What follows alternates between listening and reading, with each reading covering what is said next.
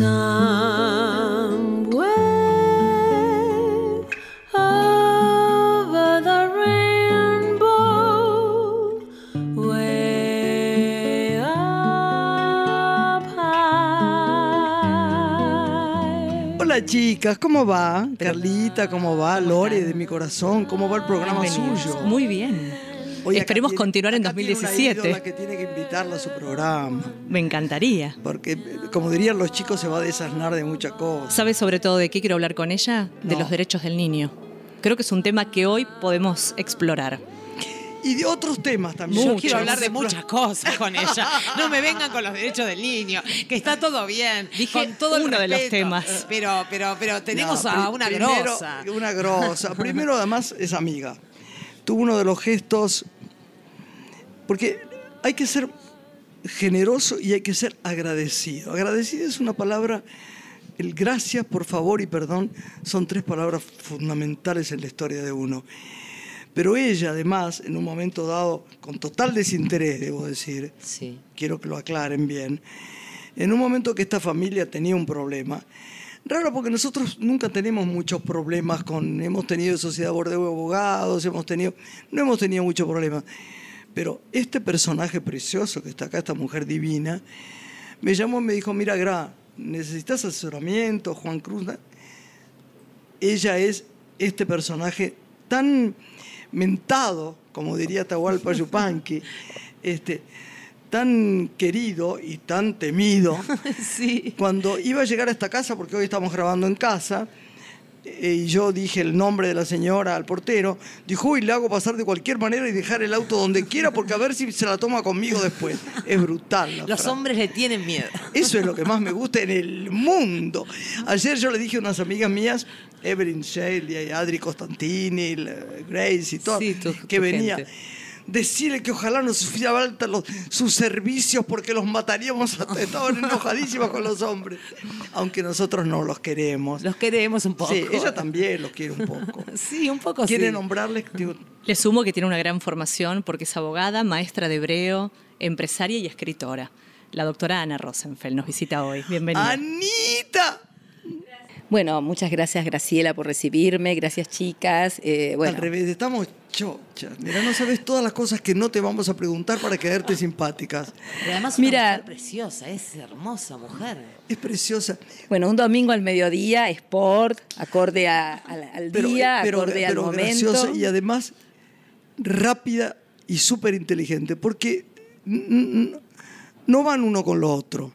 Hay gente que es muy inteligente...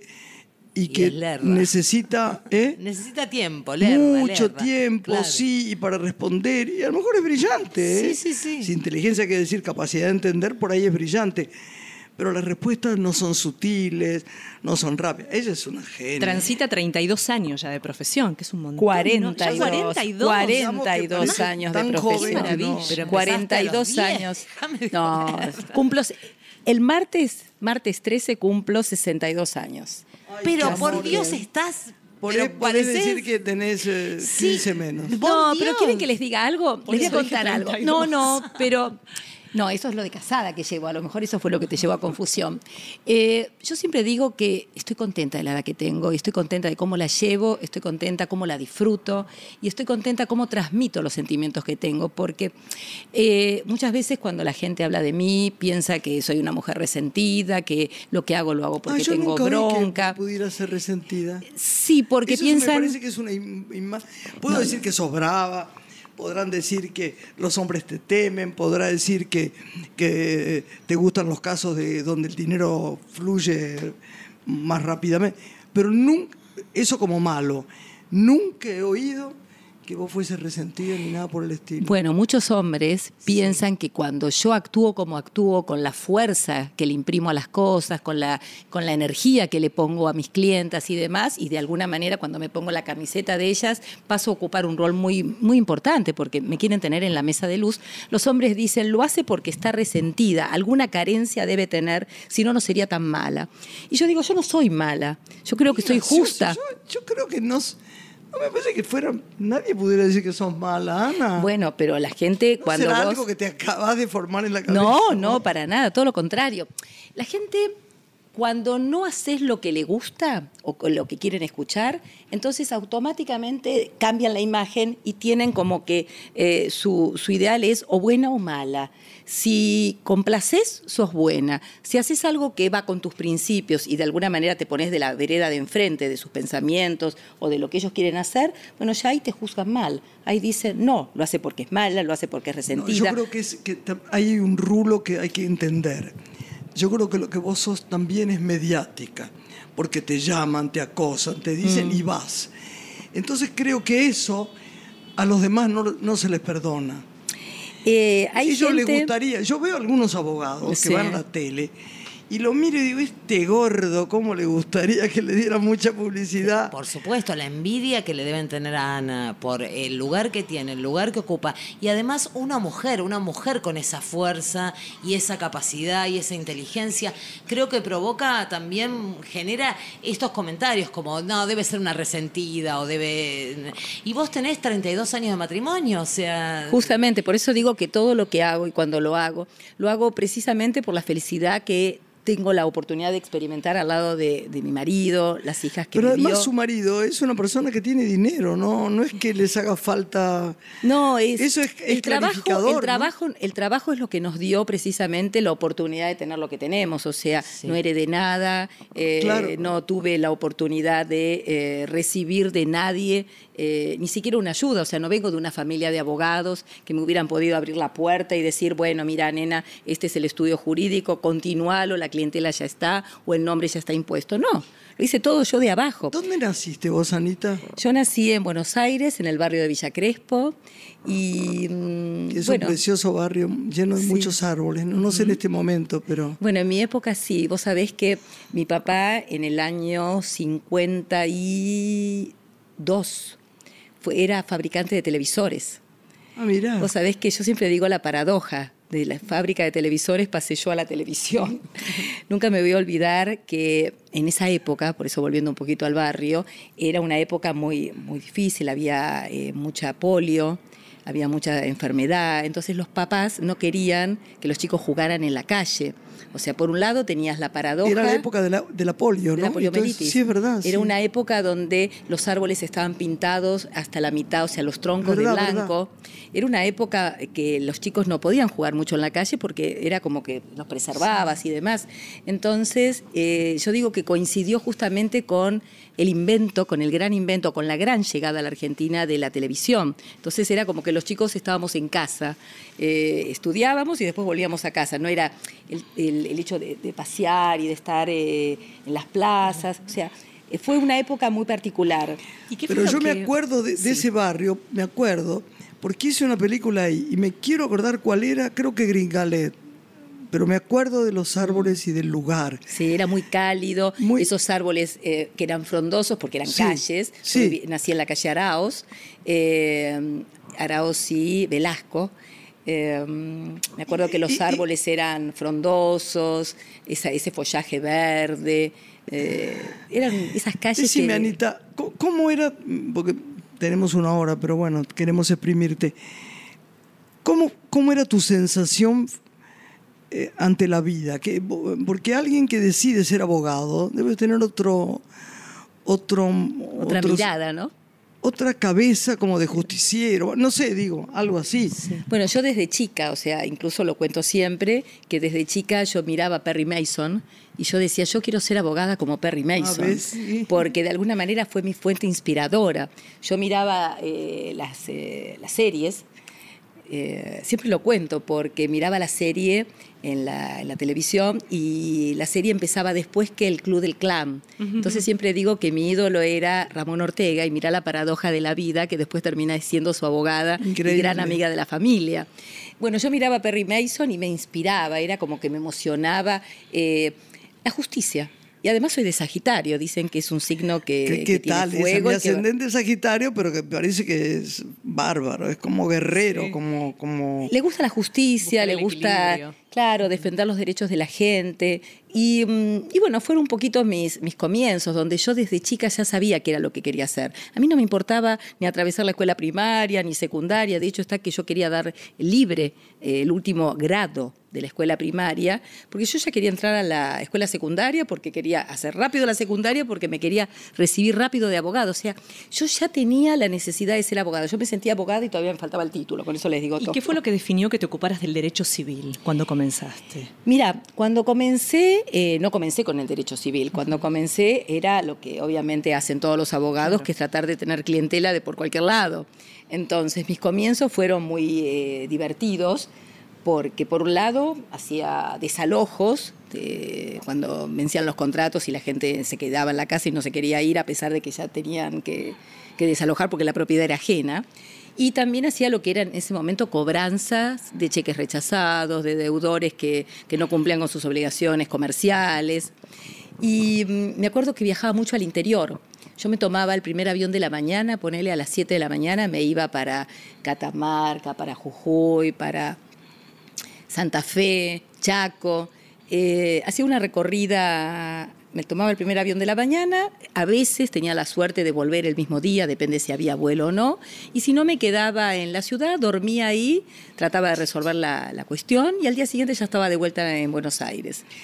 Decime, ¿a veces sentiste ganando un dolor grande por un caso? Quiero decir, lo gané, pero me da mucha pena esta persona, o... o o la veo mal, confundida, triste, a pesar del, del triunfo, ¿no?, tuyo. Mira, digo, el contendiente, el otro, el, el, pero sobre todo la persona que llamó a un abogado para... para... Mira, eh, con los temas comerciales y demás, que obviamente eso fue hace muchísimos, muchísimos años, como te dije, mis comienzos, después ya no, después ya es como que encaminé mi vida hacia el derecho civil y fundamentalmente al tema de familia y a la protección de la imagen de la gente, la dignidad, como digo, que, que, que es uno de los valores más importantes que tenemos que cuidar y preservar. Eh, en los temas de familia son temas muy delicados, como ella hablaba al principio, los derechos del niño y demás. El... Aunque ganes, perdés siempre.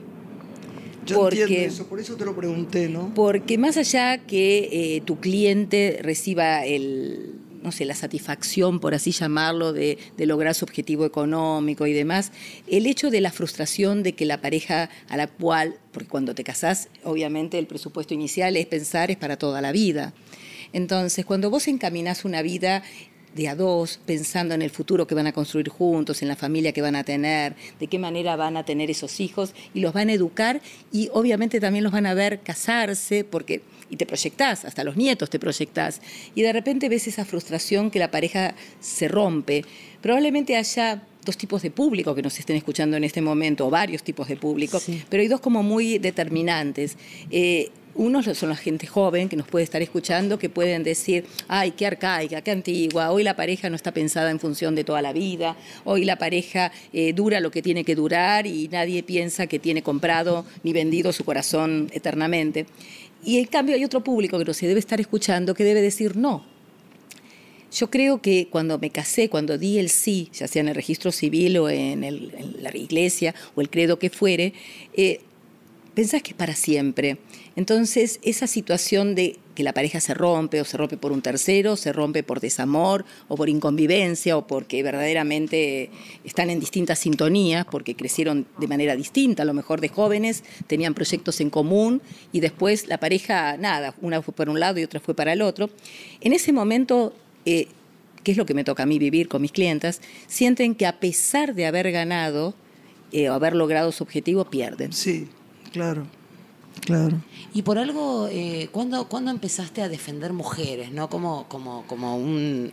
Porque ahí tomaste como una, como una, como un una bastión, bandera, ¿no? Claro. Claro, a eso me refería antes. Sí. ¿Cuándo fue la decisión o qué te impulsó a tomar esa decisión de abocarte fue, a la defensa de la familia y de la no, mujer? No, no, no fue por casualidad, no fue por casualidad, porque imagínate, primero siempre soy de las personas que entiendo que la especialidad eh, es, es más conveniente que hacer genérico. O sea, cuando vos decís soy un, o sea, un médico clínico, sí, está bueno porque en definitiva es el médico que termina derivando las cosas. Yo siempre digo que a mí me gustó la especialidad de, eh, el tema familia, porque es en lo que verdaderamente eh, hice foco, eh, para lo que me preparé. Y si fue de casualidad o no, te podría decir que la experiencia en tribunales me enseñó que me necesitaban a mí en tribunales. Más allá de lo que vos dijiste antes, que eh, los abogados de la tele pueden mirarme de una manera o mirarme de otra, o juzgarme, o querer estar en mi lugar, ocupando a lo mejor una publicidad o una eh, promoción. No, lo que pasa es que la sensación que dan no es, es la real, es mm. que vos sos requerida. Mm. Y esto, a ver cómo lo pongo, de algún modo debe ser mortificante para otros, porque yo veo la ansiedad, yo trabajo de eso, veo, es tanarino, mm. y los ojitos no se equivocan mucho. Eh, me doy cuenta de los que les gusta estar en la tele y los que les encantaría estar en cada programa, lo noto. Se nota, se nota lo que vos decís. Muchos hombres pasa eso, mujeres menos, mira lo que te mm. digo. Mira, yo no siempre digo me, eh, que la primera mujer... Abogadas. Como no hay tantas médicas que van a la televisión y hablan, hay más médicos. Viste, no hay tantas mujeres que, que sean que abogadas que hablen. El mundo es machista, aunque esté lleno de mujeres, sigue teniendo una mentalidad machista. Entonces, eh, yo entiendo que eh, muchos quisieran a lo mejor ocupar mi lugar. Yo siempre digo que la primera mujer que ocupó un rol de abogada en la televisión fui yo. yo. Sí, no hay discusión, ¿eh? Ahí sí me pueden decir, hay mejores, hay peores, hay más lindas, hay más feas, más jóvenes, más viejas, lo que quieras. Pero la primera fui yo, no hay discusión, porque de alguna manera eh, yo opté, cuando yo hablo no hablo para otros abogados. No estoy esperando que otros abogados eh, o coincidan o no coincidan conmigo o me escuchen y aprendan de mí. Porque obviamente la formación lo tiene cada profesional a su estilo y a su manera. Pero yo quiero que me entienda la gente a la que le estoy hablando. Por eso cuando yo hablo, hablo fácil, hablo claro, eh, no confundo, no, no les doy un mensaje equivocado. No. O sea, el que me escucha a mí no va a pensar que tiene derechos eh, que yo inventé y que cuando vaya a tribunales le van a decir, no señora, ¿de dónde lo sacó? Usted leyó una revista en vez de leer, estudiar o consultar a un abogado. No, el que me escuche a mí va a saber que el derecho que tiene es tal cual el que le estoy diciendo. ¿Hay casos que no tomarías? Eh, sí, obviamente. Hay cosas que, por ejemplo, si una mujer pretende utilizar a su hijo de rehén, o sea, veo que los hombres muchas veces utilizan la plata de rehén, sí, pero que la mujer utiliza al hijo de rehén... que la mujer utilice al hijo de rehén, no, no lo acepto, porque en definitiva entiendo que eh, no es propiedad exclusiva de la mujer, como tampoco lo es del hombre. Claro. O sea, tengo muchísimos casos donde eh, veo que el motivo de la discusión es quién se apropia, del hijo, quién manipula, quién... Eh, y no se dan cuenta que finalmente son los que le causan un gran dolor a ese chico, porque el día de mañana la mochila con la que esos chicos van a la vida eh, es peligrosa. El día de mañana esos chicos pueden venir con una eh, formación eh, que, que pueden llevarlos también a un fracaso en la pareja y en, y en, su, y en la crianza de sus propios hijos. Ahora, la reforma del Código Civil en lo que hace a familias ha hecho que se escuche mucho más a los chicos, ¿no? Eh, que se respeten más sus derechos. Eh, hay cosas en las que coincido y hay cosas en las que no coincido. Que se los escuche al chico está muy bien. Sí. Antes el chico podía ser escuchado, pero no obedecido. Ahora es como mucho más amplio. Hasta sí. Lo escuchan y hasta lo pueden obedecer. Y yo digo, los chicos no están todavía por la edad que tienen. O sea, hablamos de que hay distintos grados de maduración, hay distintos grados de, de, de digamos, de chicos. Sí, pero en general no. El chico el toma chico. la vida todavía como un juego. Entonces... hay momentos que hasta, hasta confunde y puede parecer que miente. No, pero además que también, al ser manipulado, puede preferir a un padre o a otro por cosas banales y no por razones sólidas. Como... Es, es así, justamente. Muchas veces pasa que los chicos eh, son eh, confundidos En, en pens- pensando que con uno de los progenitores van a tener eh, más libertad, menos límites, eh, más plata para ir al shopping o, sí. o menos estudio o menos carga, digamos, en cuanto a, a las actividades extracurriculares o un noviecito que la mamá no le permite, el padre se lo va a permitir. Sí. O sea, él tiene muchas aristas, pero yo personalmente entiendo que todavía los chicos, más allá de que el código les haya dado ese tipo de derechos, no están preparados. Máxime, te voy a decir, eh, antes era peor en cuanto a la cuota alimentaria. Antes el padre, a partir de los dieciocho años del chico, le podía dar la plata directamente al pibe. Claro. Y el pibe seguía viviendo en la casa de la mamá. Mirá la paradoja que se daba, que el pibe vivía en la casa con la mamá. La mamá era la que proveía la heladera, la que pagaba la luz, todo. Los, todo. Sí. Y al chico era el que le daba el papá la plata. O sea, eso fue, una abs- fue absurdo, fue una burrada. Por suerte el nuevo código eh, da la opción de... Eh, o sea, primero habla de hasta los veintiún años y lo prolongó hasta los veinticinco si los chicos estudian. Porque en definitiva vos pensás que los chicos todavía siguen quedándose en casa...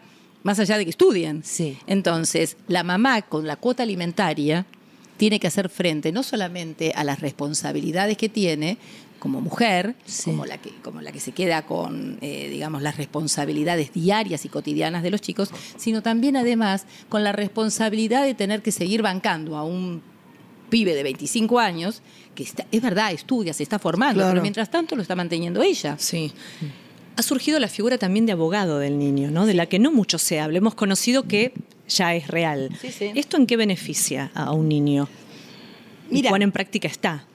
Sí, está, eh, está desde el punto de vista, ¿cómo te podría decir? O sea, la práctica existe, por supuesto. Eh, Cuando la madre está pidiendo derechos por el chico o eventualmente el padre está pidiendo derechos por el chico y eh, la justicia a lo mejor no termina de... de encuadrarlo en el tanto y en cuanto piensa que a lo mejor son egoísmos, sí, de ambos progenitores, es como que un tercero viene a ser como el defensor independiente de, los, eh, de las discusiones de papá y mamá.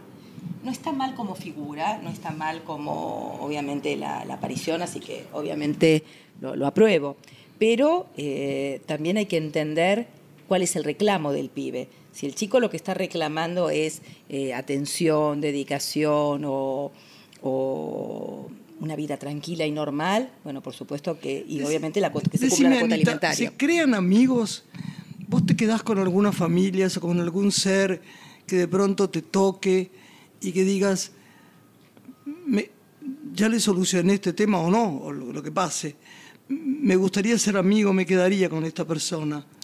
Me ha pasado, no, no, me ha pasado, me ha pasado, o sea, generalmente cuando terminás eh, la conflictiva judicial, yo creo que la persona cierra capítulos y entre los capítulos también está cerrar el abogado, es como decir basta, o sea, la veo y pienso en todo lo que viví, porque si la justicia fuera rápida, expeditiva y demás, bueno, obviamente el trámite judicial sí, claro, sería no, tan no corto, corto que nos daría tiempo de cruzar y tomar un cafecito. Pero la realidad es que el cafecito que tomamos todos los días o una vez cada tanto cuando nos encontramos es en función del problema que tiene. O sea, no podés abstraerte de tu situación jurídica. ¿Cuánto Entonces, tarda hoy ¿cuándo? un juicio por alimentos? Años, es un desastre. ¿Cuántos años? Años, años, es un horror, un horror. Y no solamente que es un horror el juicio de alimentos, sino también la prueba que tenés que producir para demostrar Dios verdaderamente mío. lo que tenías, cómo vivías. Dios Porque mío. Los hombres se convierten en insolventes exactamente al día siguiente que se fueron de la casa. Vos decís años, ¿podemos dar un estimado? Y que tengas el promedio de casos. Tres, cuatro años. Tres, cuatro años. Vamos a hacer una pequeña pausa y seguimos con la preciosa de Ana Rosenfeld. Ana, yo te llamaría, ¿eh? No tengo demasiados líos, pero si tengo un día... Casi te llamo, mm. que vos sabés que creo que sí. El día que me atropelló, estaba tan enojada, aquel enfermero que me, la, que me cortó toda la cara y la mandíbula y todo lo demás... Y después me dijeron que había que llamar a uno que se hablara con, con, la, con el seguro y con lo que no sé qué. Dije, la voy a dejar en paz. Aquel día que ibas en bicicleta. ¿Eh? ¿Decís cuando ibas en bicicleta? No, no después. el otro. Sí, el otro. Iba en bicicleta. Ah, el de, sí, la, el de la bicicleta, bicicleta, claro. Bicicleta. Sí, el de la bicicleta. Volvemos enseguida.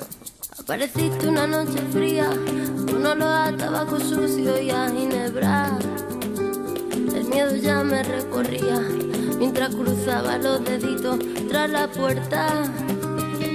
Carita de niño guapo se la ha ido comiendo el tiempo por tus venas y tu inseguridad machita se refleja cada día en mis lagrimitas.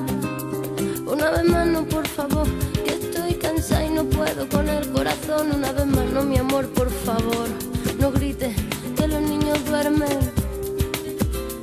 Una vez más no, por favor, grites, ay no puedo con el corazón. Una vez más no, mi amor, por favor, no grites, que los niños duermen.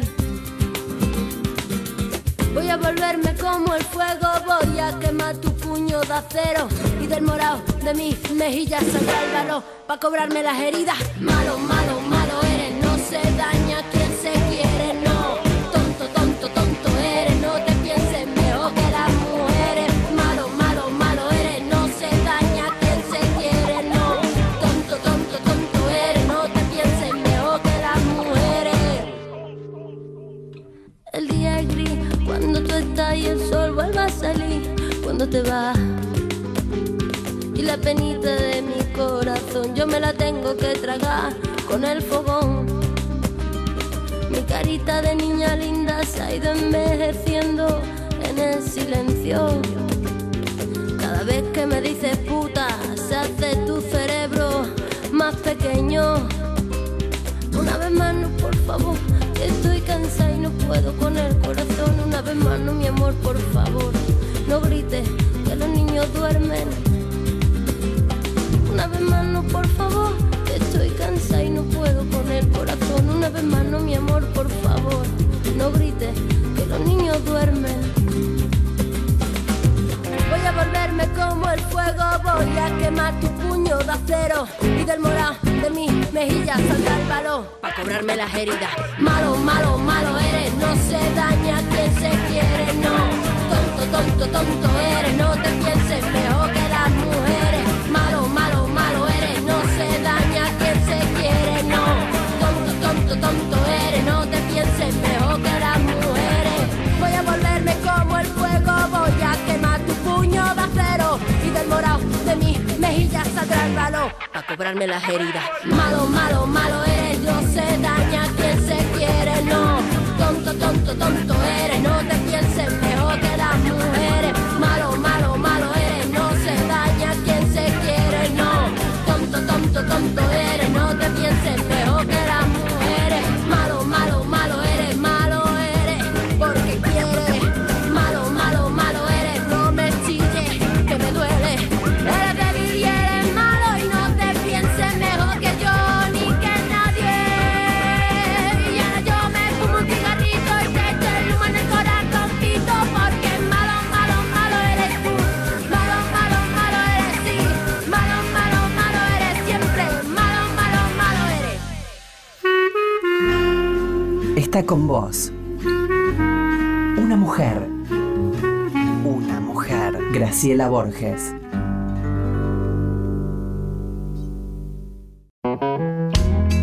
Una voz muy especial está en Nacional. Graciela Borges, una mujer. Someday I'll wish upon a star and wake up where the clouds are far behind me. Seguimos acá. Ay, pero qué interesante. Ay, no, yo le preguntaría tantas cosas cual real. Pero, pero y este caso, y este y, caso. Y además me encanta, porque yo la veo en la tele, ¿no? Dice, ay, está Ana. A ver de quién va a hablar. Entonces, por ahí, habla de alguien que digo, presta, no me cae bien. Le voy a preguntar a Ana por qué le quiere sacar plata al marido si él parece que es tan bueno. Es verdad, vos sabés que mucha gente...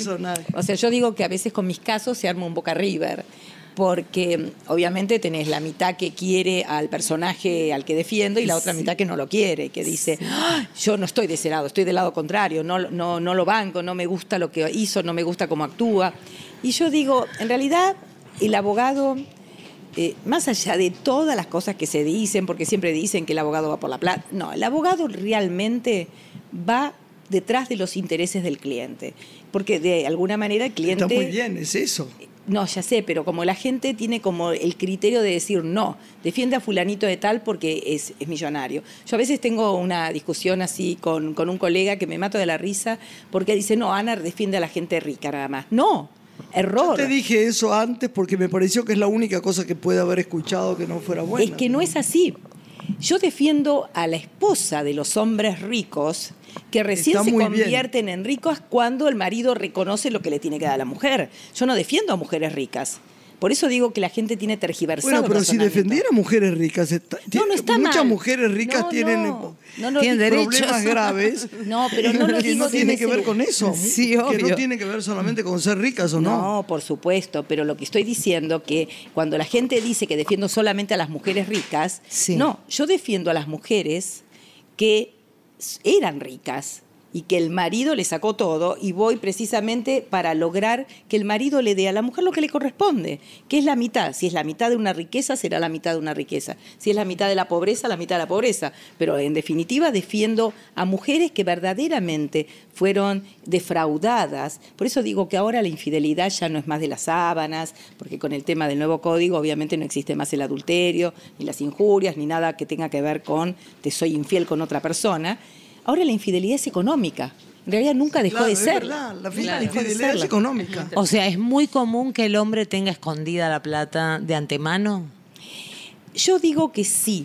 Algunos te dicen que la esconden un año antes de separarse, pero sí. Entre un año antes y más de antemano no hay diferencia. Sí. El hecho de que el hombre cuando empieza a pensar que le cabe la posibilidad de...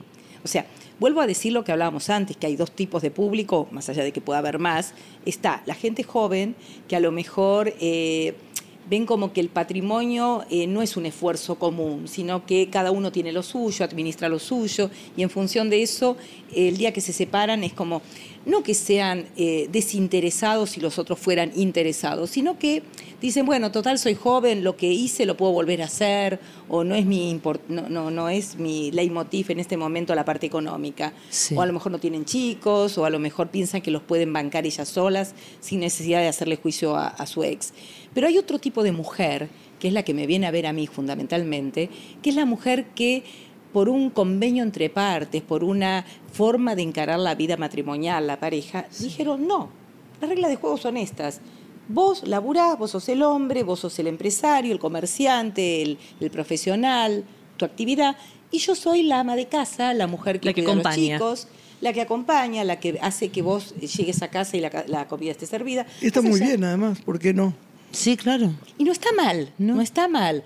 Por eso digo que la gente malinterpreta la defensa de las mujeres que después de cuarenta años de casadas, o más, o un poco menos, dicen, no, yo no tengo nada, dependo de que mi marido... Y cuando un juez te manda a trabajar y te dice, no, señora, eh, usted se divorció, a partir de ahora su marido no le tiene que pasar cuota alimentaria. Que en general, mi sensación es que la que se separa entre hombre y mujer, la que da fuerza para la separación es la mujer. Me parece que al hombre le conviene más quedarse. No, la mujer, yo te lo voy a definir, Graciela. Eh, la mujer es la que da el puntapié final porque se la vienen haciendo, o sea, ah, le vienen haciendo sí. La psicológica. A la mujer la vienen engañando, la vienen maltratando, la vienen eh, menospreciando y hasta que llega un momento que la mujer dice, hasta acá llegué. Entonces, la que dice y tira claro, la primera piedra es la mujer. Lo que pasa es que la apariencia es... que ella dice, exacto, que ella dice, exacto, pero lo hace porque ya le dijeron basta. Y en el balance... Basta de aguantarte, basta de claro. Que maltrates, basta de que llegues tarde, basta de que no te importe la familia, basta, basta, basta. Ok, andate. Entonces el hombre dice, mamá me echó. Claro, mamá claro. No me echó, mamá se cansó de aguantar mentiras sí. O falsedades. En el balance de casos que te han tocado afrontar, en general la justicia juega a favor de la mujer o del hombre en del este hombre, tipo de casos. No, del hombre, del hombre. La mujer tiene que trabajar el doble para demostrar increíble, su mitad. ¿No? La mujer tiene que demostrarle... O sea, yo siempre digo que cuando hablan de la figura del arrepentido y demás, la mujer sabe de verdad, porque sabe que vivió en esta casa y esta casa puede estar a nombre de una sociedad, pero sabe que la dueña es ella, porque la compraron, fueron juntos a la inmobiliaria a hacer la escritura, y el marido dice, no, mira, por un tema impositivo está a nombre de papá, mamá, la tía... o una sociedad, sí. O un testaferro, por si mañana tenemos juicios laborales, qué sé yo. Es verdad, es verdad, es verdad. Entonces, probablemente todos los edificios que pasen de acá hasta diez cuadras para la General Paz, te encuentres de repente con gente que vive en departamentos que, que son de ellos, pero que están a nombre de terceros. Entonces, la mujer tiene que decir, no, señor juez, y el juez te dice, no, tráigame los papelitos. Vos decís, mire, no tengo los papelitos, porque mi marido me dijo que me quede tranquila. ¿Y qué herramientas tenés entonces para defender a esas mujeres? Bueno, ahí tenés que empezar a hacer un laburo increíble. Y en el mientras tanto, la justicia es tan mala, y modificaron el código, mala no, eh, no tiene todas las herramientas que debiéramos tener para poder ser eficaces y rápidos en la rescisión de los juicios. Por ejemplo, vos le embargás a un hombre el cincuenta por ciento de sus ingresos, porque decís que tienen que estar para el día de mañana, cuando se divida la sociedad conyugal, responder a la, a, o sea, a la división de bienes y que la mujer se quede con su mitad. Este aquí que en el mientras tanto esa mitad queda congelada en un banco. Sí. No importa que le inviertas a plazo fijo, no importa, sí. Pero la plata está en un banco. El hombre de su mitad dispone. Él vive, pasea, puede ser que tenga nueva novia, viaja, pero la mitad de la mujer queda en un banco. Recién se la dan después de que termine el proceso judicial. O sea, es una locura. Sí, claro. Increíble. Es una locura. Increíble. Y están después con que modifiquemos el Código Penal. Hay un, un artículo del Código Penal que habría que modificarlo, que tendría que ser la norma uno para modificar, que es que sí hay delito entre cónyuges, porque nuestro código dice que no existe la defraudación entre cónyuges. Por lo tanto, si vos decís, mi marido me embromó, puso las cosas a nombre de un testaferro, o me vació el patrimonio, o me, bajó la caja, me vació la caja de seguridad, o me vació sí. la cuenta bancaria, vos no le podés hacer una acción penal, porque el, el código expresamente dice no hay defraudación entre cónyuges. Vos decís, ¿cómo puede ser? Si el que me está defraudando es mi cónyuge, no es un socio, es mi cónyuge. Bueno, ese artículo habría que derogarlo. Sí hay, es la peor defraudación, porque es en quien vos confiás. A un acreedor común, un deudor común, o un, alqui, un inquilino, o, o el que te da un cheque, tenés un papel, tenés un instrumento, porque sí. vos no le vas a dar plata a quien no conocés, pero vos le das tu vida a tu marido. Y al momento del divorcio te encontrás con que te dice, no, la plata no la tengo más, no, la casa no era nuestra, no, la sociedad era de papá. Increíble, ¿no? Con los derechos que la mujer ha ganado, ¿no? En el último tiempo es paradójico que la justicia finalmente juegue a favor del hombre. Eso es lo que pensaba, es paradójico, es increíble. Bueno, pero todavía, lo que decía Ana, vivimos en una sociedad muy machista. Eh, eso todavía, o sea, se va modificando muy de a poco, muy de a poco. Vos pensás que aunque tengamos eh, diputados o senadores, eh, senadoras mujeres, eh, es como que la mayoría manda y hay una bajada de línea muy masculina en todo esto. ¿Por qué? Porque desde hacerle un juicio a un hombre por incumplimiento de deberes de asistencia familiar, por no pago de la cuota alimentaria, o sea, ellos cuando van a dictar una, o sea, escribir una, una, una ley, o los jueces mismos dicen, ay, no, que no me pase a mí. Entonces sí. es como que hay una cofradía, hay un espíritu de cuerpo entre los hombres para decir, no, no tengamos ninguna herramienta que a la mujer le dé el derecho de poder actuar con inmediatez y resolver las cuestiones rápidas.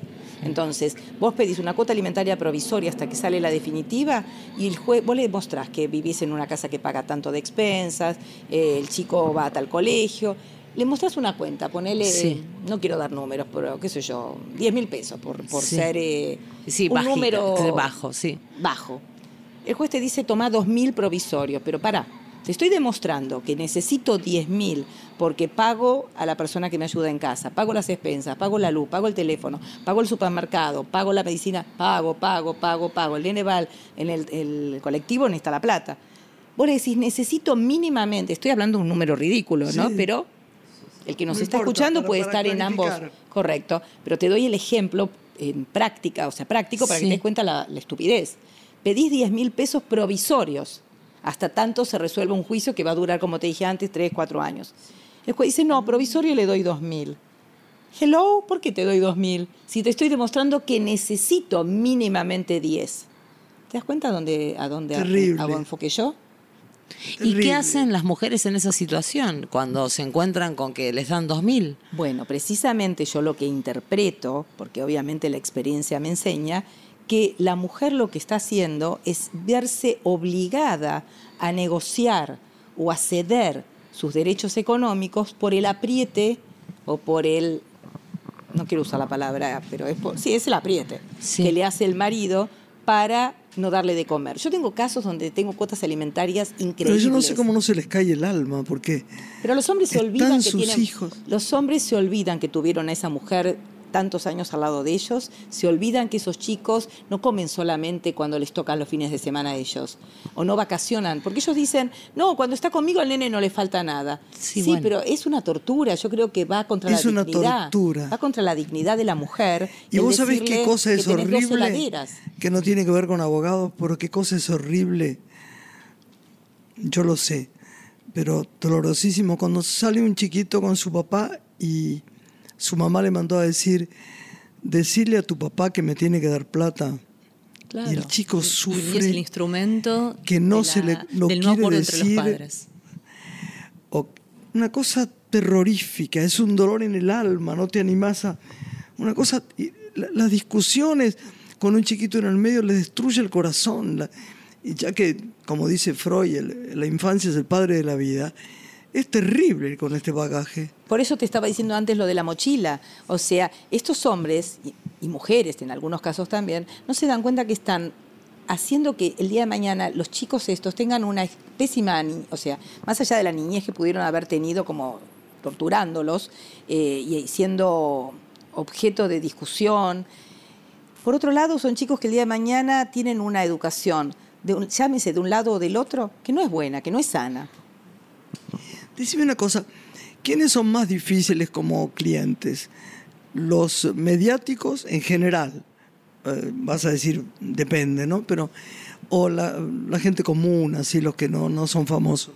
No, son por igual. Y yo te voy a decir por qué. Eh, no es la palabra exacta, depende, sino eh, teniendo en cuenta el, el, el caso que cada uno vive. Y te voy a decir por qué.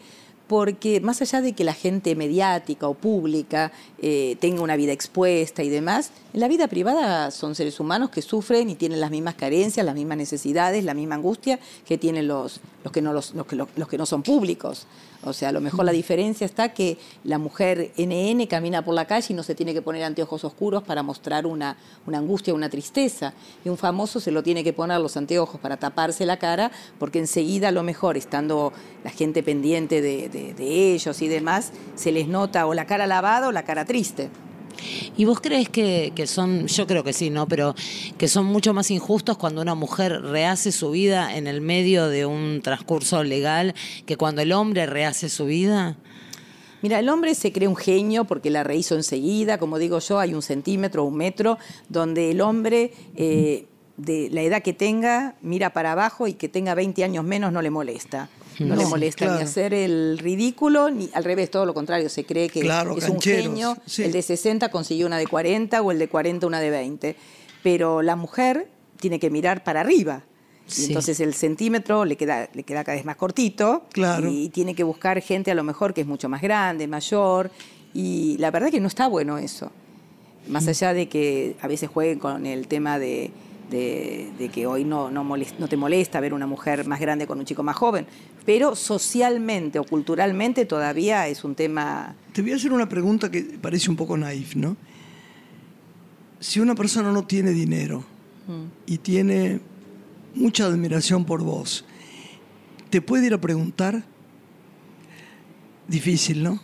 No, no digo difícil. Yo te voy a explicar qué me pasa. Eh, no digo porque incluso, como me lo preguntan, me no, parece sí. que está bueno contestarlo, digo. No, yo les voy a explicar lo siguiente. Eh, yo digo que me encantaría ser la ombudswoman o la claro, ombudsman. Claro, claro. Porque pero bueno, de alguna que lo manera... Digas, ¿eh? No, no, pero es muy importante. ¿Sabes por qué?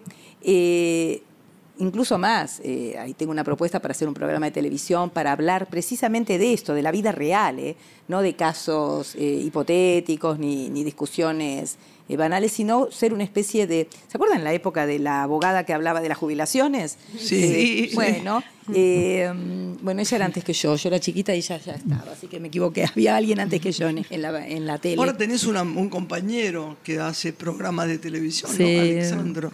Sí. Alexandro, Alexandro. No, eh, D'Alessandro. D'Alessandro. D'Alessandro. Sí, pero estamos en diferentes sintonías. Estamos en diferentes no, no, sintonías. Es un chiste porque, que lo hace, ¿no? Bueno, precisamente eh, hay dos tipos de, de, de información que uno puede dar cuando está en la tele. Yo a Mauricio lo quiero mucho. Eh, me parece loable lo que él está haciendo porque lo está haciendo desde un show mediático.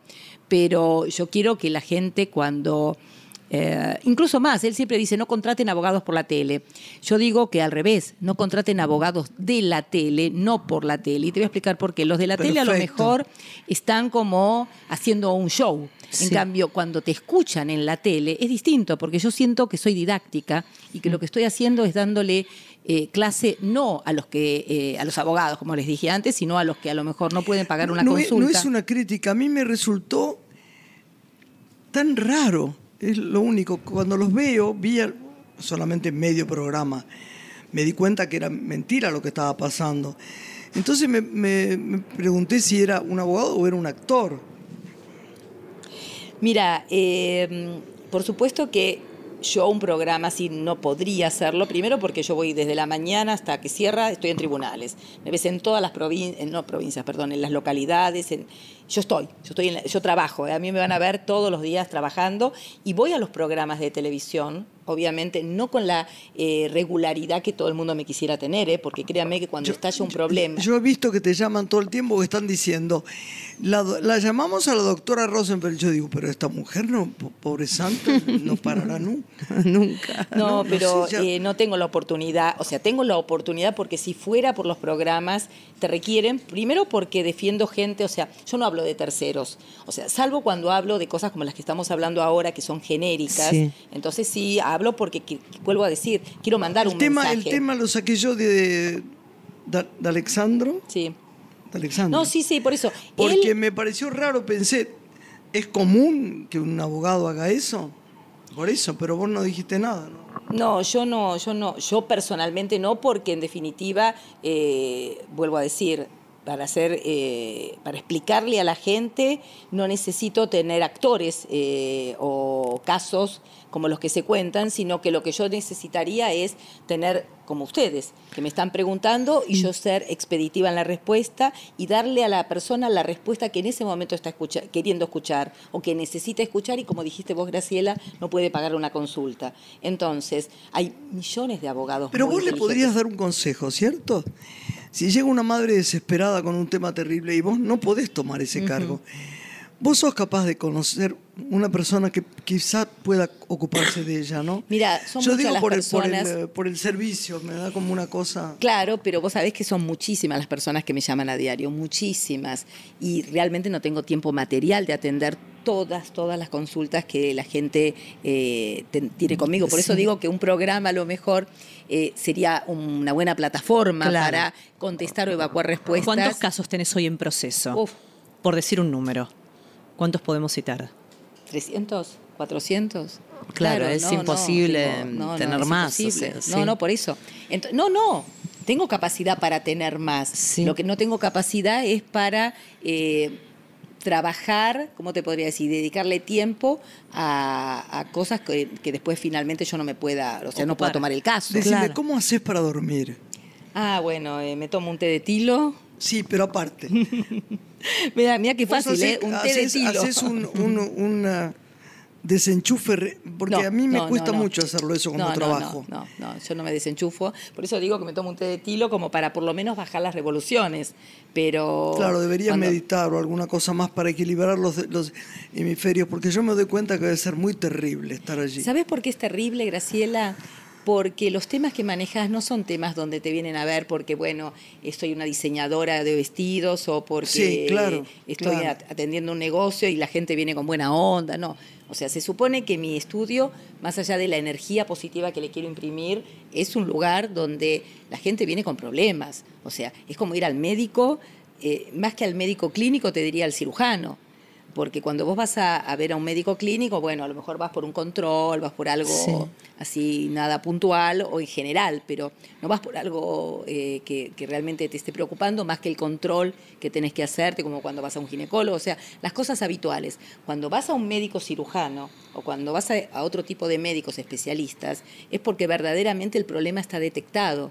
Y cuando detectaste el problema, ya no es una ocupación, es una preocupación. Entonces sí. Yo verdaderamente lo que tengo en mi oficina no son eh, cosas divertidas.